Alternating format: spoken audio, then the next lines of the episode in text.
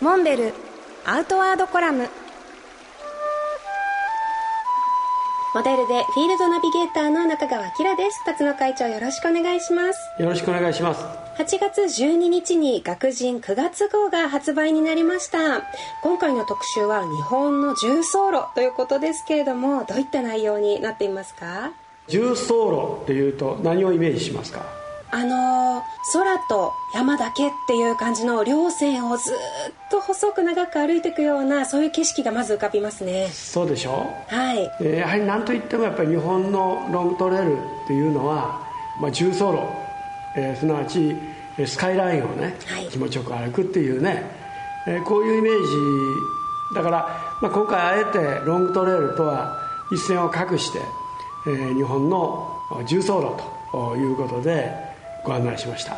でやっぱり重走路っていうのはやっぱりどうしても長い間隔がありますよね、はい。ですから、まあ、あの日帰りでピストンで行って頂上を登って帰ってくるっていうよりあのピークをそれぞれ踏みながら、はい。まあ、つながっていくっていう一日の日帰りというより、まあ、テント泊とかね、はい。えーそれからまあ小屋泊での参考ということになるんで、えーまあ、荷物もどうしても多くなるわけですよね。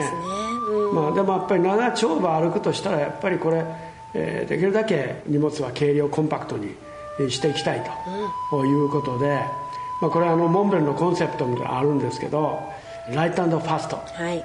えーまあ、荷物が軽いということはえー迅速に行動ができて、えーまあ、雨とかね、えー急なその不測の事態が起こってもそれに対応しやすくなるということで、まあ、装備というのは結構重要な要素になってきて、まあ、この辺のアイデアっていうかそのイメージになるものを特集の中ではご紹介してます。